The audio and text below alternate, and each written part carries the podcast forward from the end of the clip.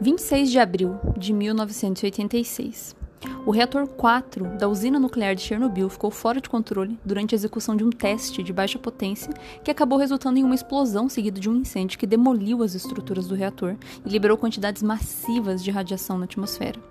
Esse acidente aconteceu pelo não cumprimento das medidas de segurança que acabaram levando ao superaquecimento do reator e derretimento do núcleo, e isso acabou fazendo com que houvesse dissipação de elementos radioativos como plutônio, iodo, estrôncio e césio dissipados na atmosfera.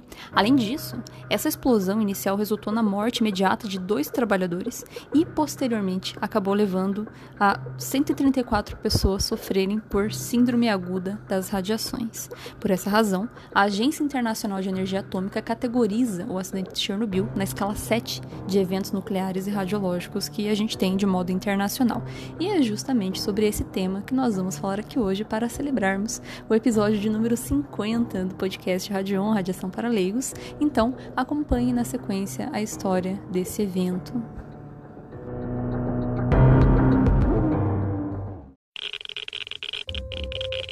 Radiation detected. Red dot.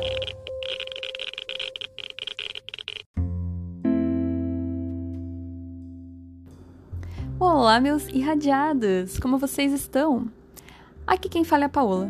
E no episódio de hoje nós vamos celebrar o número 50, então já temos 50 episódios gravados aqui né, nessa plataforma. Na verdade são 51, tá? Porque o episódio piloto eu coloquei como 00, então na verdade ele é o primeiro.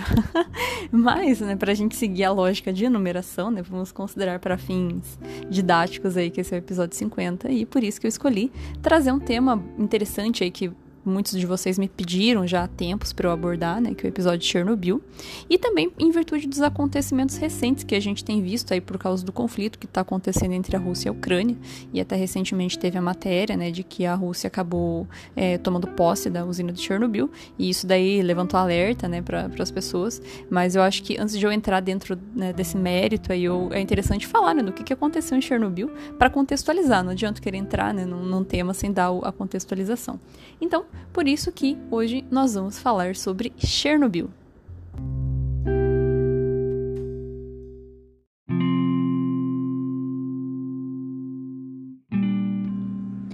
Antes de eu falar sobre o acidente, eu acho que é interessante pontuar aqui um pouquinho sobre como que funciona o reator nuclear. Já tem um episódio sobre isso aqui no podcast, episódio 32, que inclusive tem a participação de um convidado, que é o físico Felipe Kipper, e ele explica de um jeito muito mais detalhado, né, como que é a questão dos reatores e tudo mais. Mas para a gente não precisar recorrer a um episódio inteiro para vocês acompanharem esse, né, eu vou dar aqui uma pincelada sobre como que é para a gente entender a história um pouco melhor. Bom, e o que é um reator nuclear? Para que, ele serve? O reator nuclear ele é um equipamento que ele vai servir para produção de energia elétrica e para isso ele vai utilizar combustível nuclear, que quase sempre é o elemento químico urânio. Mas por quê? Né? Por que, que um reator nuclear usa um elemento radioativo? O que, que tem ali? Né? É a radiação né, que produz a energia? É, é o quê? Porque radiação é isso, né? é uma energia que transita pelo meio. É ela que vai dar para nós, essa, que vai né, ser transformada em eletricidade? Na verdade, não. Na verdade, não é a radiação em si, mas sim a radioatividade do elemento. Vejam só, né? Primeiramente, a gente tem que lembrar tá, que Radiação e radioatividade são dois conceitos diferentes. Radioatividade é quando a gente tem um núcleo de um elemento químico que ele é tão grande que ele possui tantos prótons e nêutrons que ele chega a ser instável, porque ele não comporta é, todas essas partículas no núcleo por causa da força de repulsão que existe entre os prótons. Então, é, quanto maior é, o número atômico de um elemento químico, mais instável ele é. E para tentar se reequilibrar, ele vai jogar energia fora por meio de radiação. Então, essa é a diferença entre radioatividade e radiação. A radiação vem da radioatividade. Pode vir de outras origens também, importante pontuar, né? Mas uma dessas origens é a radioatividade. Né? Então, a radioatividade emite radiação, mas nem toda radiação vem da radioatividade. Então, primeiramente, vamos ter isso definido. Né? Bom, e qual que é a sacada de a gente utilizar urânio, então, para obter essa energia elétrica? É o seguinte, é, o urânio ele é um elemento que ele justamente ele é instável. ele tem um núcleo muito grande, por isso que ele é radioativo, né? Ele é muito instável. E elementos instáveis, eles são muito bons para a gente quebrar ao meio. Estranho falar isso, né? Quebrar, mas é isso. Tem um nome certo para essa quebra que é fissão fissão nuclear. O que, que, é isso? É a gente jogar um nêutron lá no núcleo e arrebentar esse núcleo no meio. É muito parecido com a gente imaginar um jogo de bilhar, que você tem a bolinha branca, né, que você dá uma tacada ali e estoura as outras, né, que daí espalham todas na mesa. Você desmonta aquele agrupadinho. É parecido, é fazer esse desmonte de agrupados que está no núcleo. Mas por que disso? Porque quando a gente faz isso, a gente emite, libera uma quantidade de energia imensa, mas assim, imensa mesmo, uma quantidade muito grande.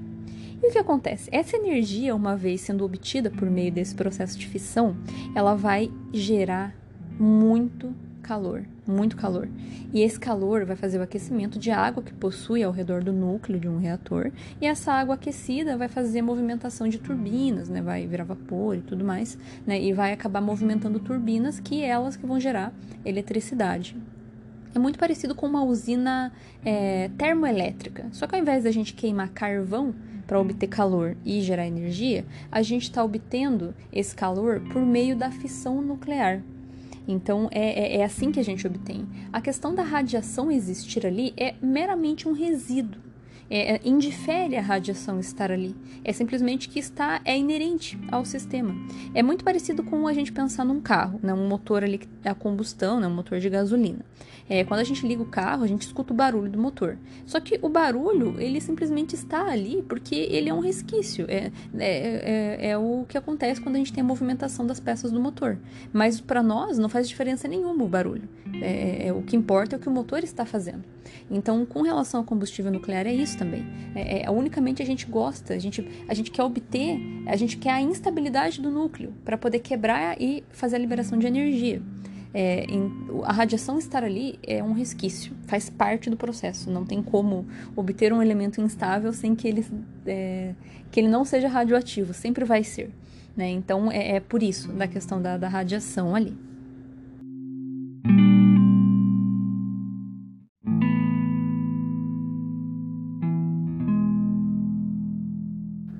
Tá, mas aí vem uma pergunta, que inclusive me fizeram em aula, e eu até achei bem interessante porque é muito válida, que é o seguinte. Vejam que no começo do episódio eu falei, né, que foi liberado na atmosfera uma quantidade muito grande de elementos radioativos como césio, estrôncio, iodo, blá blá blá.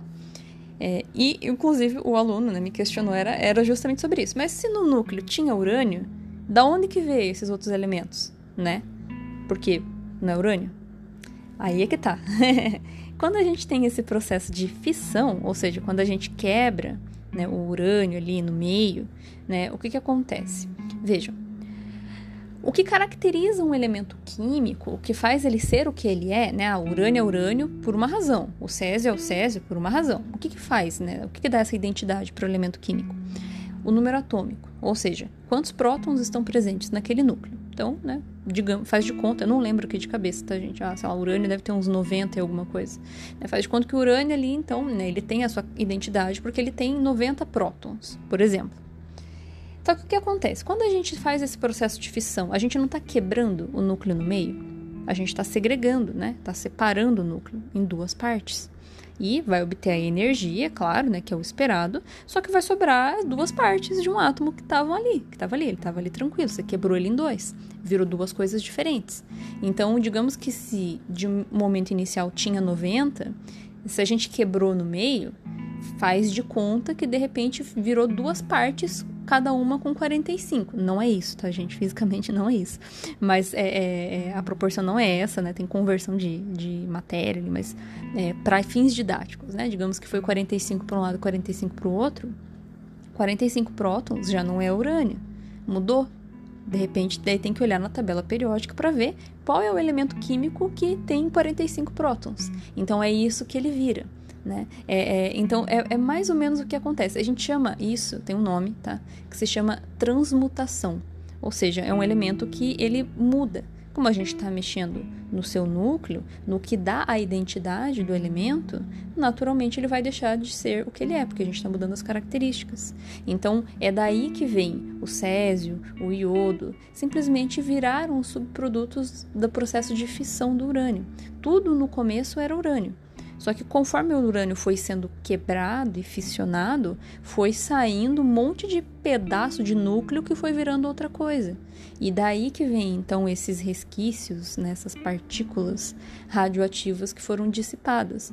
O urânio em si nem é tão problemático assim. Ele é radioativo, claro, é, mas até se a gente vai ver um processamento de urânio, quando a gente olha né, na fábrica, tem gente que pega na mão, porque ele em si não é tão radioativo assim, o urânio normal, né? É, não enriquecido. É, que também, inclusive, é um tema para um outro episódio. Eu vou explicar para vocês tudo o que, é isso aí, mas agora a gente não precisa dessa informação. É, o, o, o, principal que nos é interessante é justamente esses processos de fissão que faz tudo ficar perigoso. A obtenção de energia é grande e esses resquícios, né, esses pedaços de núcleo arrebentados que viram elementos radioativos de outras coisas, né, é, que nos são interessantes porque são eles que trazem a problemática do acidente.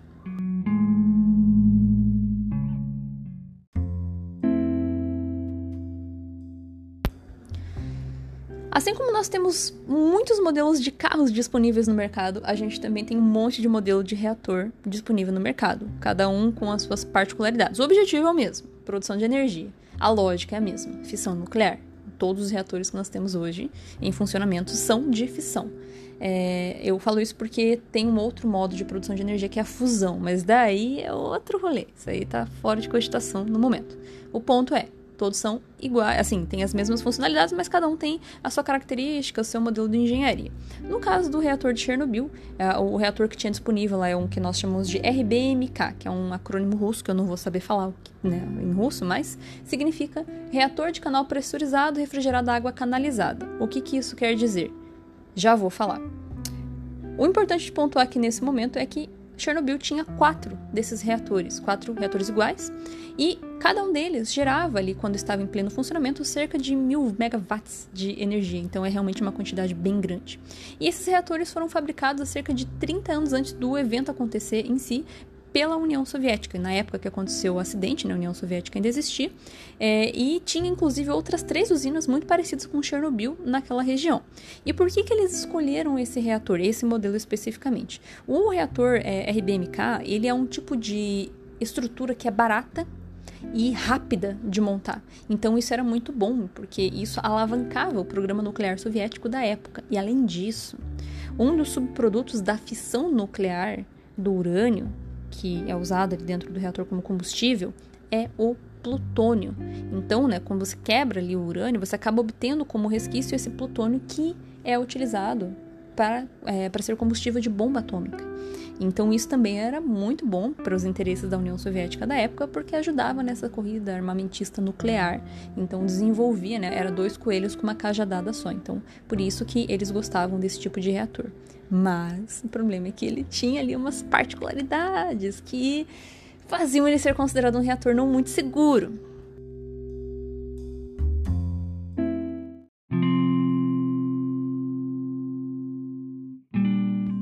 Bom, então como que funciona? Uh, continuando a falar sobre os reatores, né? o que, que acontece? Por que, que o RBMK era um problema? Todos os reatores nucleares vão ter um núcleo aonde a gente vai ter o combustível nuclear para a gente poder obter a energia. Né? É, no caso do reator RBMK, né, núcleo ali de urânio, como a gente comentou. Uh, inclusive, eu não comentei agora há pouco, mas o urânio ele é um elemento escolhido para fazer esse combustível nuclear, não só por ele ser um elemento radioativo, porque tem vários, né? Então, porque o urânio especificamente? O urânio ele tem uma característica é, de que quando a gente quebra ele, para fazer esse processo de fissão nuclear para obter energia, essa quebra faz com que ele libere mais nêutrons, além da energia que a gente deseja. E é justamente os nêutrons que são a chave para a gente conseguir fazer a quebra subsequente dos átomos que estão ao redor. Então, é, o urânio consegue manter uma reação autossustentável. Isso significa que a gente consegue ter produção de energia constante, quer dizer que tem um rendimento muito bom esse tipo de combustível. Então, é importante só pontuar isso também, né? Bom, então O que acontece? Dentro do núcleo do reator, a gente vai ter o urânio disposto é, num formato de vareta. É, é, como se fossem pilhazinhas, essas que a gente tem em casa, né? Empilhadas dentro de um tubo. Como se fosse isso, a grosso modo, claro. É, então a gente tem ali várias varetinhas dessas com o elemento combustível. A gente tem muito urânio ali dentro. É, e ele vai ficar ali dentro, né, pronto para sofrer esse processo de quebra, né, e produzir a energia que a gente precisa. É, só que o urânio ele não fica ali sozinho. No núcleo do reator a gente tem água, ele está imerso em água. E por que disso?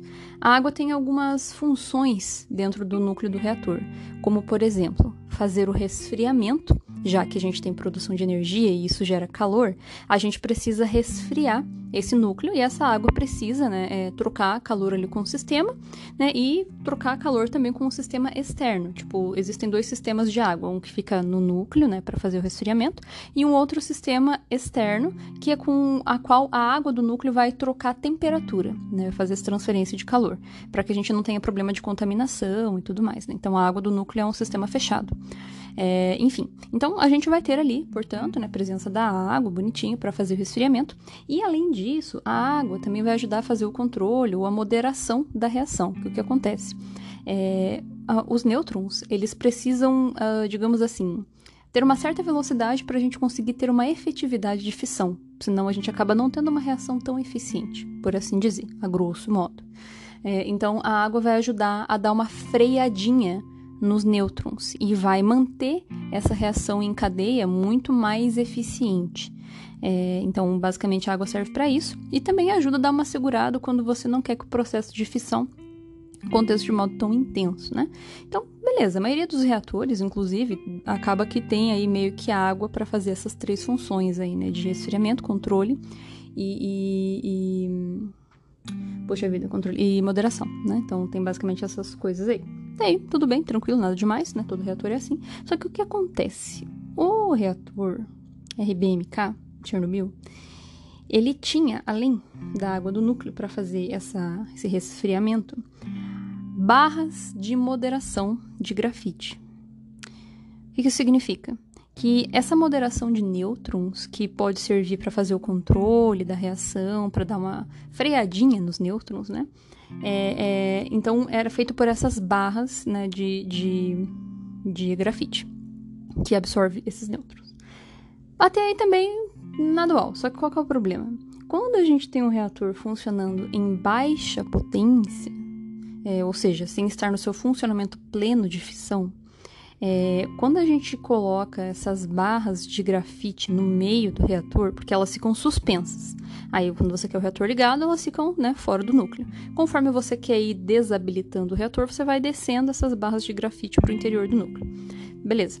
Só que o que acontece, né? É, é, quando a gente tem aí, então, a inserção dessas barras de grafite para você desligar o núcleo, ele vai reduzindo a sua atividade, o que acontece? Significa que o grafite está absorvendo todos os nêutrons e está freando esses nêutrons. Só que o problema disso é que acaba tendo um efeito meio contrário. Tipo, ao invés de você desligar o negócio, você está mantendo ele mais ativo ainda, porque você está desacelerando os nêutrons e você está é, é, fazendo com que a reação aconteça de um modo muito mais intenso do que o contrário. E outro problema, é, no espaço onde você tem inserido as barras de grafite, você não vai ter água o resfriamento do reator é feito por água. Então, é, isso é o que se chama de coeficiente de vazio positivo.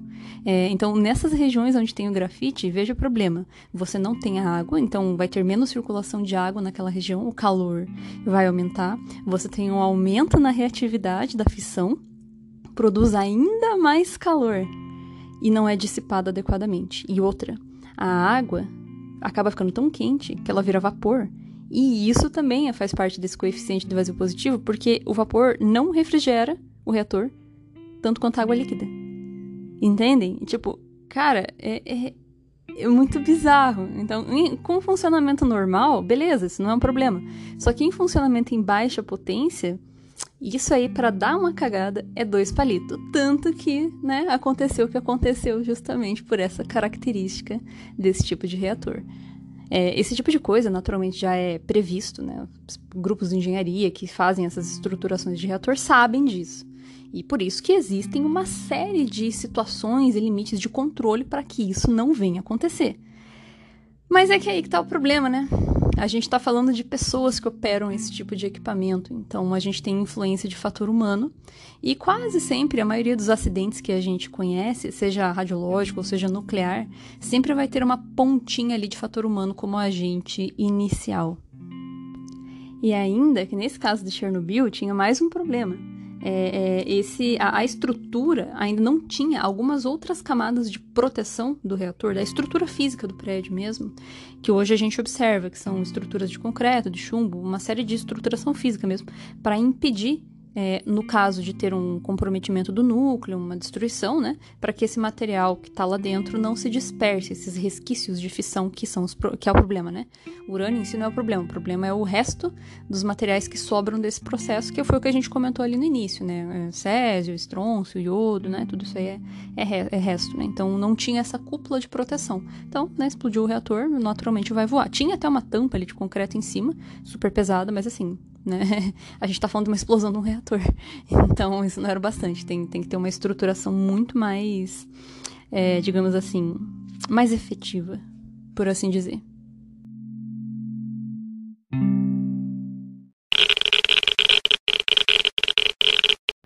Pequena correção. É, o grafite ele é um moderador e ele já fica no interior do reator naturalmente. O que faz o controle, as hastes que descem e sobem dentro do reator, são hastes que são feitas de outro material que é o boro. Só para a gente fazer esse pequeno ajuste de definição de como funciona. Eu escutei aqui de novo e eu precisava corrigir. Mas o resto segue o mesmo baile, dá para a gente entender o que acontece.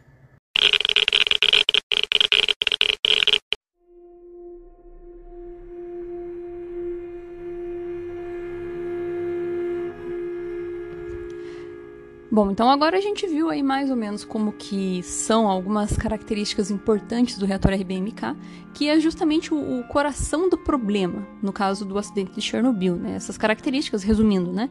né? Do, a problemática do reator operar em baixa potência, né? Porque é meio paradoxal a gente ter um sistema de controle que, na verdade, aumenta a, a, o processo de fissão e acaba sendo um problema de controlar depois. Né? Então, esse aí que é o, o X da questão. É, mas o que aconteceu em Chernobyl, afinal de contas, né? É, tem relação com isso, naturalmente, né? Foi o seguinte. Então, no dia 25 de abril de 1986, tinha um, um teste para ser executado ali no reator, é, que foi marcado para tentar descobrir como que o reator opera em situação de emergência, que é justamente onde ele estaria com essas características de baixa potência. Eles escolheram esse dia porque teoricamente era um dia que coincidiria com o reator estar desligado para conseguir executar esse teste né? E o que acontece? Veja bem, o reator precisa da água para poder fazer o resfriamento ali do seu núcleo, como eu comentei com vocês agora há pouco. E no caso de Chernobyl, é 28 mil litros de água. Então é água pra caramba. Beleza. E essa água era lançada no núcleo do reator por meio de um sistema interno que era feito por umas bombas que eram alimentadas pela eletricidade produzida do próprio reator. Então, tipo, já ve vejam que daí aí a gente tem um problema, né? Porque se o reator não está funcionando, ele não vai produzir energia elétrica. Então, como é que essas bombas de água, de resfriamento, vão né, mandar água para dentro? Se ele está desligado, beleza, não tem fissão, não tem aquecimento. Mas se ele está em baixa potência, ele está produzindo uma quantidade de energia baixa, às vezes menor do que o necessário para ligar a bomba, né? E ele vai precisar de água para refrigerar, mas se a bomba não consegue jogar água o suficiente para refrigerar na proporção que o reator precisa, a gente tem superaquecimento, aumento de pressão, coeficiente de vazio positivo, né? Então começa a ter umas complicações aí, mas tá. Era justamente esse o ponto do, do rolê, né? Então vê aí como é que funcionava. Caso desse ruim, obviamente, né, tinha um sistema ali de, de alternativo para conseguir fornecer, fornecer a eletricidade necessária para essas bombas, beleza? Que era um geradorzinho ali e tal, beleza? Só que o problema era o quê? Esse gerador, produzindo essa a energia que o reator precisava, levava cerca de 60 a 80 segundos para dar o pico necessário. Ou seja, o reator ficaria quase um minuto sem água circulando. E isso é muito tempo, porque a gente tem que lembrar que esses processos físicos de fissão, é, qualquer processo físico, físico-químico, eles são muito rápidos, questão de nanosegundos. Então, obviamente que esperar um minuto para que isso aconteça é um tempo muito absurdo. O reator naturalmente entraria em colapso. E isso não poderia acontecer. Então eles queriam testar para ver se eles conseguiriam acoplar né, é, a turbina junto do, da turbina ali do próprio reator, porque teoricamente, mesmo o reator não estando no seu processo de fissão completo, né, total e funcional, né, abaixo do esperado, a turbina que produz a energia continuaria girando pelo menos por 45 segundos, o que é mais rápido do que um minuto, né? Então seria mais adequado. É, então era isso que eles queriam descobrir, se funcionaria esse tipo de coisa. É, então, na, na teoria, parecia fazer sentido, mas na prática não tinha sido executado, eles precisavam rodar esse teste. Então, beleza, chegou no dia 25, começaram a reduzir a potência de operação, reduzir, reduzir, até 30% da capacidade de produção de energia do reator. Então, já era uma quantidade baixa. Só que o problema é o quê? Por alguma razão, pediram para que restabelecessem a, a, a potência do reator, porque tinha uma demanda muito grande de consumo de energia naquela região, naquele dia. Era isso. Não dava para testar naquele momento. Então, beleza, né? Reativaram o reator, mantiveram, subiram a potência de operação, top. Só que daí o que, que acontece, né? É, beleza, foi passando o tempo, deram lá, né, passaram lá, produzir a energia que precisavam, puderam retomar, retomar o teste, tiveram liberação, né? Tudo isso, naturalmente, foi é, é, é uma coisa que não é feita de aleatório, né? Existe toda uma equipe por trás que vai fazer autorização e condução desse tipo de processo. E beleza, foram autorizados a dar sequência no teste. Só que esse teste era para fazer no dia 25 de abril, né, durante o dia, porque era o momento em que teria a equipe adequada para fazer o teste. Só que como teve que né, interromper por um momento para poder subir a produção de eletricidade e depois ter que descer a potência do reator de novo, isso demora um tempo, né, especialmente porque é difícil de controlar esse tipo de coisa, né, tem que ser tudo programado. Então, é, o, o, o, reator, ele foi conseguir descer a potência de novo, já era meia-noite do dia 26. Só que o problema é que a equipe do turno do dia, que era responsável por rodar o teste, foi embora, trocou de turno. O turno trocou meia-noite. Entende? Então, aí, nessa troca de turno, veio uma equipe que aparentemente não sabia executar o teste, né? Como nós podemos observar por, essa, por esse pequeno acidente, né? Não sabiam conduzir o teste adequadamente. E aí, né? Eis a, eis a questão. Então, foi no meia-noite 5 que o reator chegou lá na, na, na, potência de 700 megawatts, que é considerado uma potência baixa, ideal para executar os testes necessários. Inclusive, né, os responsáveis pelo acidente, que foram é, sentenciados posteriormente, até tem aqui, eu vou ler o nome para vocês, porque eu não sei falar, porque é russo, sei lá. Então, um é o Alexander Akimov, que era o chefe do turno, o outro é Leonid Top, Top do. Ai, gente, eu não sei falar o nome dele. Top 9, alguma coisa assim. Que era o operador das hastes, era o operador do reator. E o Anatoly Dyatlov, que esse daí é o mais conhecido, né? O chefe engenheiro do negócio, né? E o problema aconteceu justamente entre o Anatoly e o Alexander, porque um era o chefe do turno e o outro era o chefe engenheiro. E ficou uma divergência eh, com relação a ordens do que ser feito naquele momento. Quando o reator estava com a potência baixa, acontece um fenômeno muito curioso que, dentre os resquícios de resto de fissão nuclear, como eu comentei com vocês, né, o urânio quebra vira outros elementos, né? Tinha lá o césio, tinha o, o, o iodo, tinha o estronço, mas um outro elemento que estava sendo produzido no núcleo do reator de baixa potência era o gás xenômio. E isso faz com que a potência do reator fique ainda menor porque ele faz um processo que se chama envenenamento do reator. O que acontece? O xenômio ele absorve nêutrons.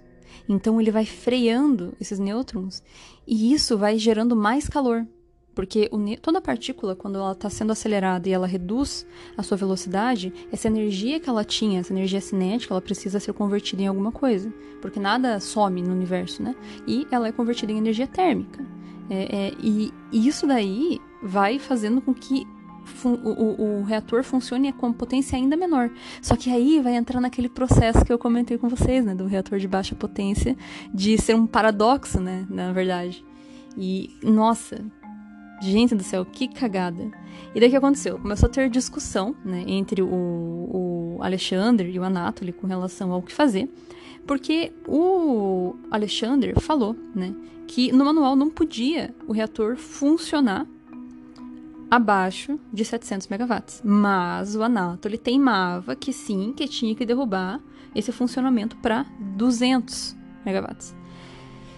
E o Xenome ali comendo solto, quase desligando o reator, absorvendo todos os nêutrons, esquentando pra caramba aquele núcleo, criando uma caralhada de coeficiente de vazio positivo. Nossa, eu tô contando, eu tô suando aqui, só de contar o um negócio. E eles não viram. Ai, meu Deus do céu. Nossa senhora. Daí tudo bem. Quer dizer, tudo bem não, né? Mas tá. O operador, né, do reator ali, eles resolveram que eles iam erguer as barras de moderação de controle para conseguir dar uma aumentadinha ali na potência, né? É, porque estavam realmente muito tava abaixando menos de 200 ainda. Então eles resolveram erguer a barra de controle, né, para evitar de absorver mais nêutrons, porque os nêutrons já estavam quase sumindo com o xenome ali no núcleo, né, envenenado, né? Só que daí o que que acontece? Com pouca energia, justamente aconteceu aquele negócio que eles estavam tentando testar, né? As bombas que jogam a água para o núcleo do reator não estavam conseguindo bombear a água adequadamente. A temperatura subindo abruptamente, né? Especialmente por causa do coeficiente de vazio positivo, ou seja, começou a formar bolha de vapor, não pela, pela ausência das barras, mas por causa das bolhas de vapor que estava formando na água do núcleo, né? E lembrando, né, o, va o vapor ele não vai absorver nêutron, né? Então, a, só a água ali, né, que vai ajudar a fazer a moderação e reduzir a temperatura, não, não refrigera adequadamente, né? E nossa senhora. Então, o negócio começou a subir, temperatura subindo, subindo, subindo. Quando foram perceber, né, o, o, o, o engenheiro ali, né, o, o Anato, ele tentou apertar o botão de emergência para fazer descer as barras de controle, só que travou, não descia. Nossa, e a parte que desceu ainda, então fazia mais coeficiente de vazio positivo, porque, né, era ausência de água naquela região onde estavam aquelas barras. E aí não teve jeito. Descontrole, um descontrole total. Simplesmente aconteceu uma explosão por causa da pressão. A pressão fez isso. É, veja, não, não, é, não, seria bem como se fosse uma bomba, né? Porque a bomba, bomba nuclear é só você pegar ou, ou fissionar tudo de uma vez e que vai explodir. Nesse caso, é, é, não foi nem pela, pelo processo da fissão em si, mas por causa do aquecimento gerado por tanto freamento de nêutron e, claro, também pelo processo de fissão, porque, né, gera calor isso de qualquer maneira. É, e por falta de resfriamento, principalmente. Então deu 1h23 a madrugada, uma explosão absurda, aquela tampa que tampava o reator de mil toneladas voando longe e o reator completamente exposto no, no, ar. Nossa senhora, não, e o pior, nossa, daí é, eita atrás de eita, sabe? Reator exposto ao ar livre, ambiente, o grafite de dentro do reator, que era usado nas barras de controle, começou a pegar fogo por causa do ar, entra em contato, então começa a pegar fogo. E o problema é que esse fogo, né, e o ar e tudo ali, mais a água, e os metais que tinham dentro do reator começavam a gerar hidrogênio. E isso faz explodir mais ainda. Tipo, não teve uma explosão atrás de outra explosão. Aí ferrou, porque daí começou a dissipar todo aquele resquício, aquele resto de fissão do urânio, né? Então o iodo, o estronço, o césio, explodiu, aquilo foi lançado na atmosfera, a quilômetros de distância. E isso fez com que surgisse uma nuvem radioativa com esses elementos né, lá em cima, precipitados, né, voando por todo lado. E assim, é, é, tudo, foi tudo muito rápido também, né? Então teve a explosão, inclusive de imediato quem estava ali perto do, do reator, né, morreu. Eram duas pessoas, dois operadores ali que morreram. É, por causa da explosão, da detonação. E logo na sequência da, da explosão, dois minutos depois, uh, os bombeiros ali da região já foram direcionados para tentar conter e tentar trabalhar naquela região. Só que eles não foram informados do que, que é que estava se tratando aquela situação. Ninguém falou para os bombeiros que aquilo era uma situação é, de acidente nuclear.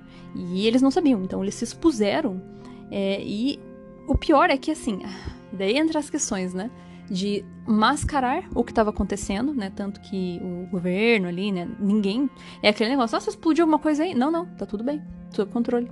Hum, tem certeza? Não explodiu? Não, não, tá tudo bem. Ó, nosso detector aqui está mostrando que a radiação de fundo é 3.6 Roentgen. Roentgen é uma unidade de medida para exposição. É, então, tinha ali 3.6 Roentgen. Só que o problema é que esse 3.6 é fundo de escala.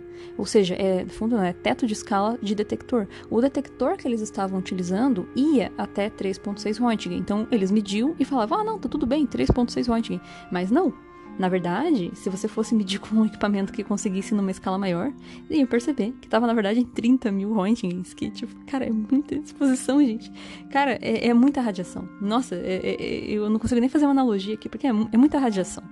Enfim, é, e, na verdade, o acidente, ele só foi pontuado mesmo, né? O governo da União Soviética só admitiu o acidente porque essa nuvem imensa de material radioativo que foi dissipada na atmosfera começou a voar pela Europa e começou a atingir outras regiões. Então foi para Polônia, Alemanha, Áustria, Romênia, Suíça, Itália, França, Bélgica, Holanda, Inglaterra, Grécia, Japão, Índia, Canadá, Estados Unidos.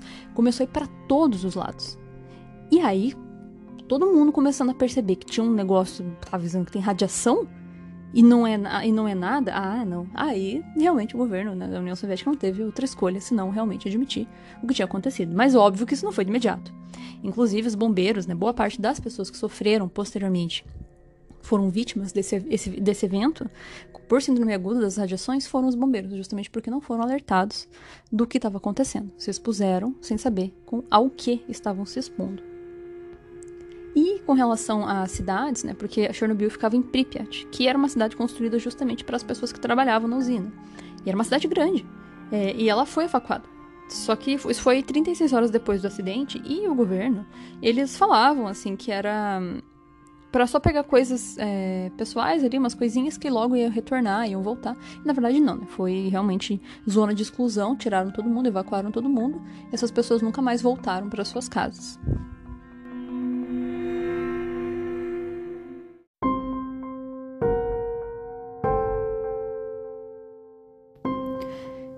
Aí, né? Depois que explode um reator, o que, que você faz? Né? A gente tem que lembrar que nunca aconteceu um acidente como Chernobyl antes. Então, quando a gente pensa em medidas de ação, é tudo muito no improviso, porque você não tem experiência prévia para você definir uma conduta do que, que você vai fazer para consertar o negócio depois que já zoou todo o barraco, né?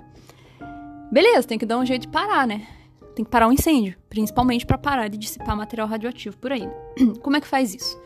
Não dá para jogar água, porque você vai fazer mais hidrogênio, vai continuar explodindo, não pode. Então você tem que tentar é, fazer alguma coisa. O que, que eles tentaram fazer? Jogar uma mistura com areia e boro para poder fazer a absorção de nêutrons e tentar parar efetivamente com os processos ali né, nucleares que estavam acontecendo. Só que o problema é que você não podia chegar muito perto por causa do nível de radiação. Então os aviões que sobrevoavam o reator, eles tinham que fazer um tiro ao alvo. E tem umas fotos bem interessantes na internet que é o, os aviões com o chão é, revestido com chumbo que os próprios pilotos montavam para tentar evitar absorver a radiação. Só que era muito difícil você acertar um saco de areia com boro em cima de um reator em movimento no avião, longe ainda por cima. Então, é, não era lá muito efetivo. Só que, e, e é outra coisa, começou a dar um monte de zica, porque aconteceu essa mistura de areia com boro, urânio e, e, os outros metais né, do, da composição do reator, eles começaram a, a, a derreter e virou meio que uma lava é, parecia uma lava radioativa, tem um nome para isso, chama corium. É, que se você for procurar na internet vai ser tipo, ah, o pé de elefante, né? Daí, tipo, é um, uma lava, assim. É bizarro mesmo, é um negócio tenso. Só que tem um problema. Nossa senhora, é, isso aí é mais parte de uma história bem interessante. Isso aí, inclusive, merece um episódio à parte posteriormente, que é o seguinte. Embaixo do reator tinha um reservatório de água, que fazia parte dos processos de funcionamento né, do, da estrutura. E qual era o medo? Se esse córium encostasse nessa água do reservatório, que estava logo abaixo, cara, isso aí ia explodir de novo. Ia dar uma cagada. Por causa do, da questão do grafite, né? E hidrogênio e tal, né? Ainda mais com a água ali. Puta, isso aí ia ser tenso. E daí o que, que eles fizeram? Eles tinham que ter um plano de ação para tirar essa água do reservatório. E aí que entram é, a, os voluntários, né? Tem três voluntários que eles é, se é, colocaram a sacrifício para entrar nesse reservatório e liberar a água. E eles conseguiram, eles conseguiram. Eles esvaziaram, eles são é, considerados heróis, inclusive, por terem se arriscado. E o mais curioso de tudo, por isso que eu falo que isso merece um episódio à parte, que ainda farei, eles não morreram. inclusive, tem dois que estão vivos ainda, até hoje. Pelo menos até 2019 eles estavam, né? Agora eu já não sei mais. Mas até esses dias aí, os caras estavam aí, não morreram. Ao contrário do que tudo indicava todos pensavam. Não morreram. É, não sei também a razão disso. Talvez a exposição naquele reservatório não tenha sido tão intensa, estrutura, né? Muito densa ali, barrava. Não sei. Vou, vou pensar sobre isso, vou dar uma lida, depois eu gravo um episódio pra vocês. É, bom, e aí, beleza, né? Sobreviveram. E além disso, né, teve mais um negócio. A questão é que toda essa explosão gerou uma série de detritos ao redor do reator. E o que acontece? Tinha que blindar aquela bagaça, né? Fazer um sarcófago. Se você for procurar na internet hoje, você vai encontrar lá, né, a blindagem do reator como sarcófago. Top. Só que como que você vai construir um bagulho em volta se tá cheio de material radioativo por ali? Não dava. Então foi necessário fazer uma limpeza daquela região. Eles tentaram fazer com robô, tentaram fazer, não sei o que lá, mas não dava certo. É, é, esse tipo de limpeza teve que ser feito manualmente por pessoas que são os que são chamados atualmente dos liquidadores. Então eram pessoas que se vestiam com roupas de proteção, que infelizmente ainda assim não eram bastante para proteger, para poder tentar tirar os pedaços de grafite e os outros resquícios de material que tinham ao redor para poder ter para se fazer uma construção naquela região. Então as pessoas iam, ficavam questão de um, dois minutos ali, tirando o que dava. Foram cerca de 5 mil pessoas convocadas para fazer esse trabalho manual. E aí eles conseguiram limpar, descontaminar, assim, por não por completo, né, mas tirar um pouco ali do principal, que era radioativo, para conseguir, né, estruturar ali o sarcófago e selar aquele reator para que nunca mais fosse disperso nenhum tipo de material.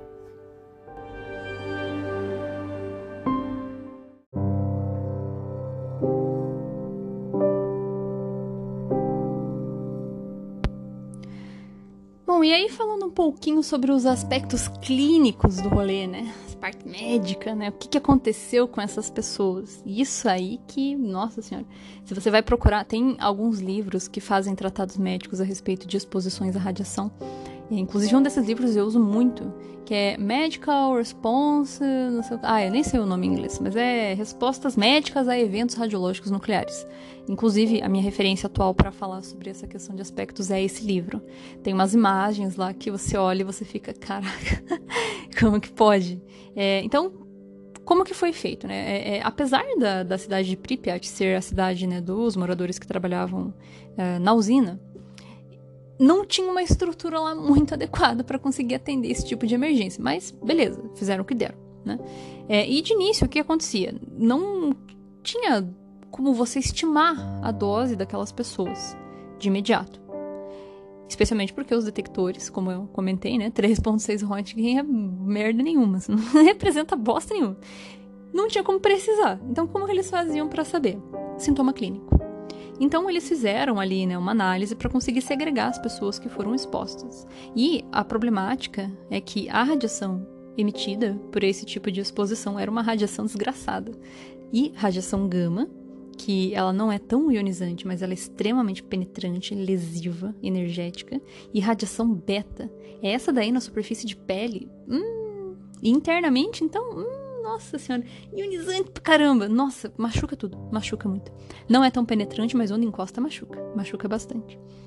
E o problema é justamente isso, né? São extremamente letais, mesmo que você tenha ali uma intervenção. Então, eles vinham ali com base na sintomatologia das pessoas com base no que a gente já tem de conhecimento prévio sobre efeitos radiológicos, né? Inclusive, muito do que nós sabemos hoje sobre efeitos radiológicos, né? efeitos radioinduzidos da, da radiação, é também em virtude de banco de dados de vítimas desse acidente, por exemplo.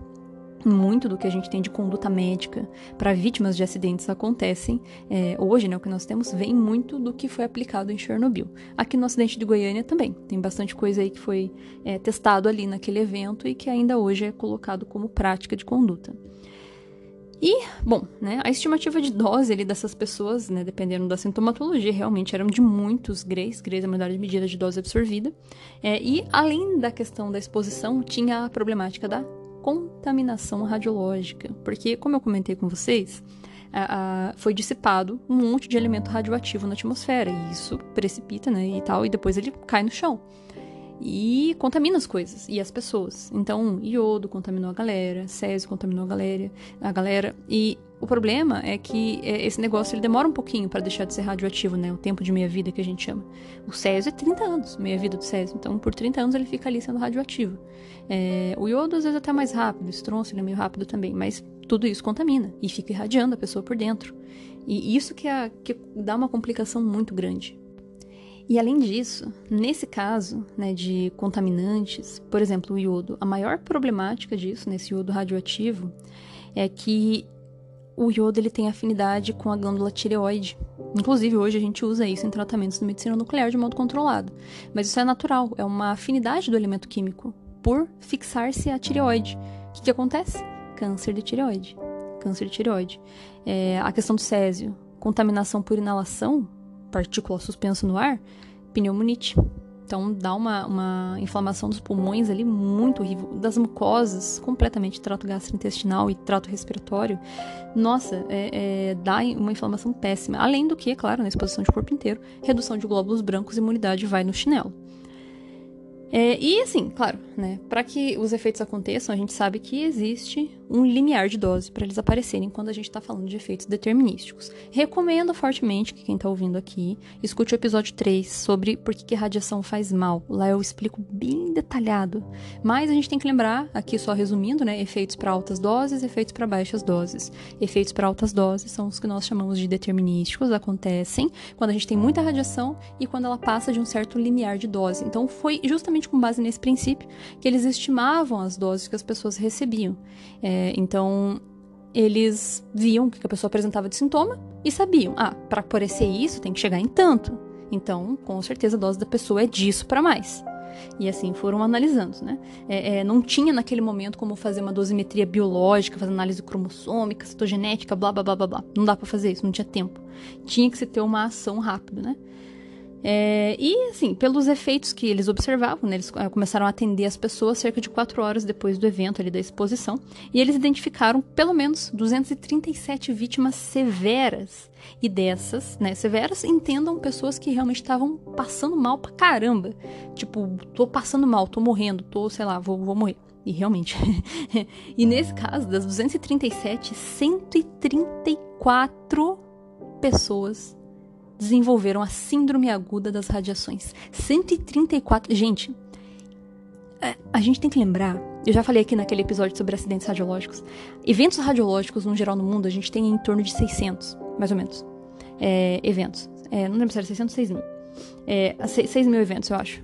Agora eu não lembro também. Não faz diferença nenhuma, porque eu quero falar aqui agora. O que eu quero falar é o seguinte a gente tem uma quantidade muito diminuta de pessoas que desenvolveram síndrome aguda das radiações. Não é uma coisa usual. Isso acontece em acidentes.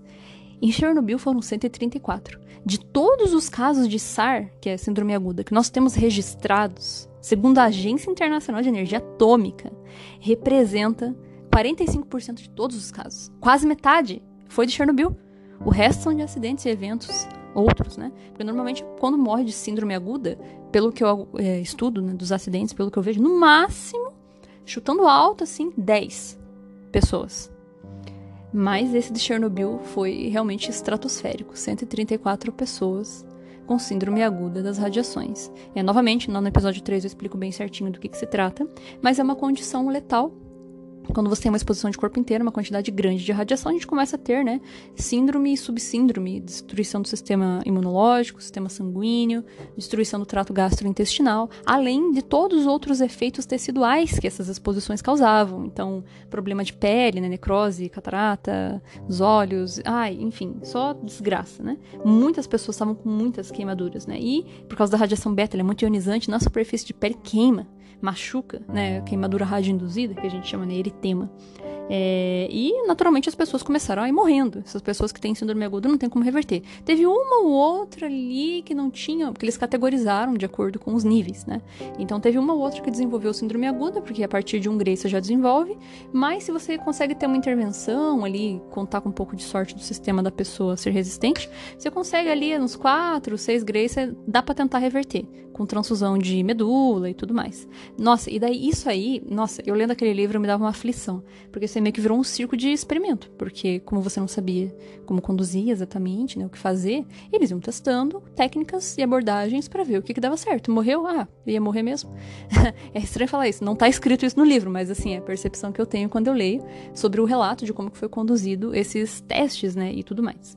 É, e assim, as pessoas foram morrendo em tempos muito distintos. Teve uma ou outra pessoa que conseguiu sobreviver uns 90 dias. Inclusive, me lembro o caso do Hisashi Oshi que eu falei aqui para vocês, né? Que é do acidente de Tokaimura.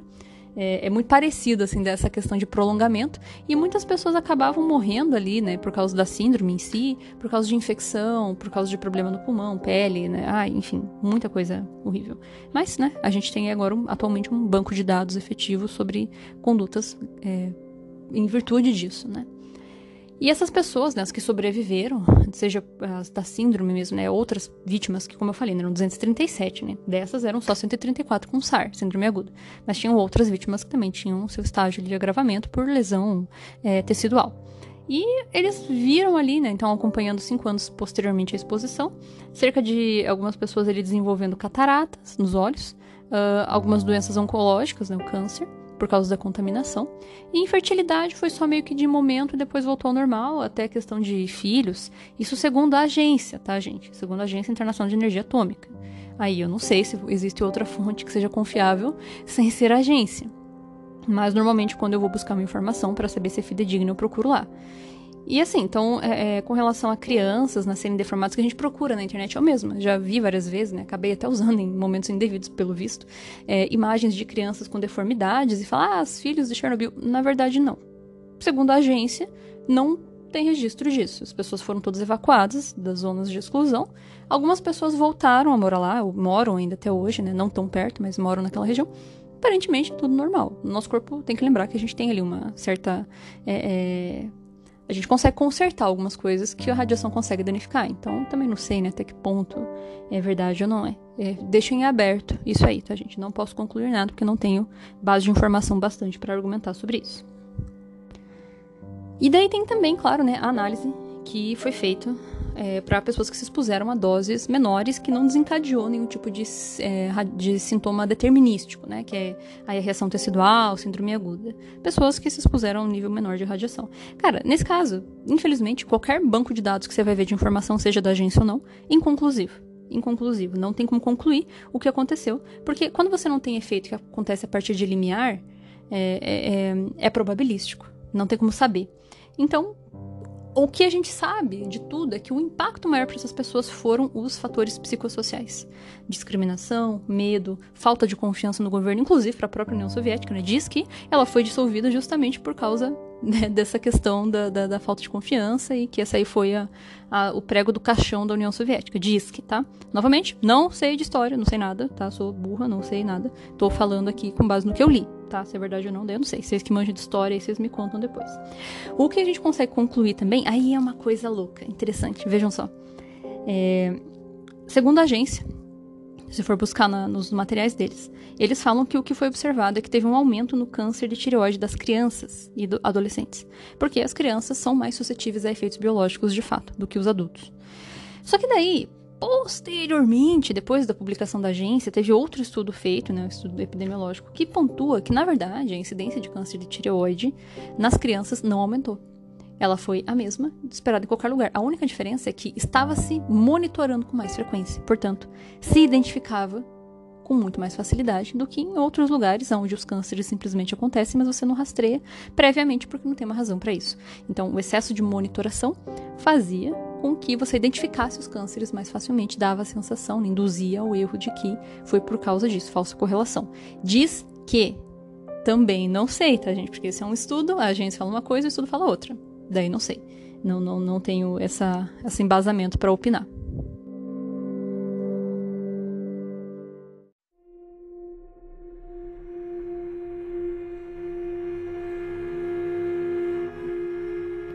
Bom, e aí, né? vem aquela questão que já perguntaram para a agência e tem o posicionamento da Agência Internacional de Energia Atômica, que é o seguinte: beleza, aconteceu tudo o que aconteceu, tal, tal, né? Inclusive até Chernobyl passou por um processo de descomissionamento, mas me parece que ela ainda funciona e produz uma certa quantidade de energia. Não o reator 4, claro, mas lembrando que lá tinham outros três reatores funcionando. Então, se só explodiu um, por que não usar os outros três? Ué. Mas diz que, se você for pesquisar na internet, diz que é, a, o próprio site da agência fala que estava em processo de descomissionamento e a agência estava acompanhando de perto, blá blá blá, não sei o que lá. Não sei, tá? É, é, a agência fala isso, mas a gente vê nas notícias, por exemplo, nessa questão aí de da Rússia invadir a Ucrânia atualmente, né, e tomar posse de Chernobyl, até onde eu sei, é, é, esse mecanismo de guerra, é, é, é em guerra, é feito para que você controle os meios de produção de energia do outro país, para que fique vulnerável. Então, se isso aconteceu, eu acho que é porque ainda funciona. Mas eu também tô, nesse momento aqui, ó, eu estou jogando as informações para vocês, tá? Eu não estou concluindo nada, não estou afirmando nada, porque eu não sei. Tô contando a história, tá? Os restos dos processos aí que estão acontecendo a gente vai discutir em outro episódio. Mas é a pergunta pra agência é o seguinte, né? Tá, beleza, funciona o rolê lá. Pode acontecer de novo outro Chernobyl? Segundo a agência, diz que não, porque depois que Chernobyl aconteceu, foi, é, naturalmente foi feito toda uma, uma reinvestigação em todas as usinas nucleares, em todos os modelos de reatores, as lições foram aprendidas e foram tomadas novas alternativas de abordagem para conseguir tornar esses, esse, esses, essas usinas mais seguras, seja com o reator RBMK, que ainda existe, ainda funciona, ou seja com qualquer outro modelo de reator. Tá? Inclusive aqui no Brasil nós temos, mas o nosso não é desse tipo. O nosso é PWR, né? Pressurized Water Reactor. Reator por água pressurizada. É outro esquema de funcionamento. Não vai acontecer um Chernobyl com os reatores aqui do Brasil, só pra constar. Não é pra acontecer. Se acontecer, é porque, porque assim, o brasileiro é muito bom, né? Em fazer coisa que não é para fazer, né? Dado que a gente viu no acidente de Goiânia, então não duvido, mas assim, teoricamente, né, dado a questão da engenharia do reator, não é para acontecer isso, teoricamente. Mas não sei, né? Mas pontuando e fechando o raciocínio, segundo a agência, não é para acontecer um Chernobyl novamente. Estamos seguros com relação a isso, segundo o órgão que estabelece os critérios de controle e segurança.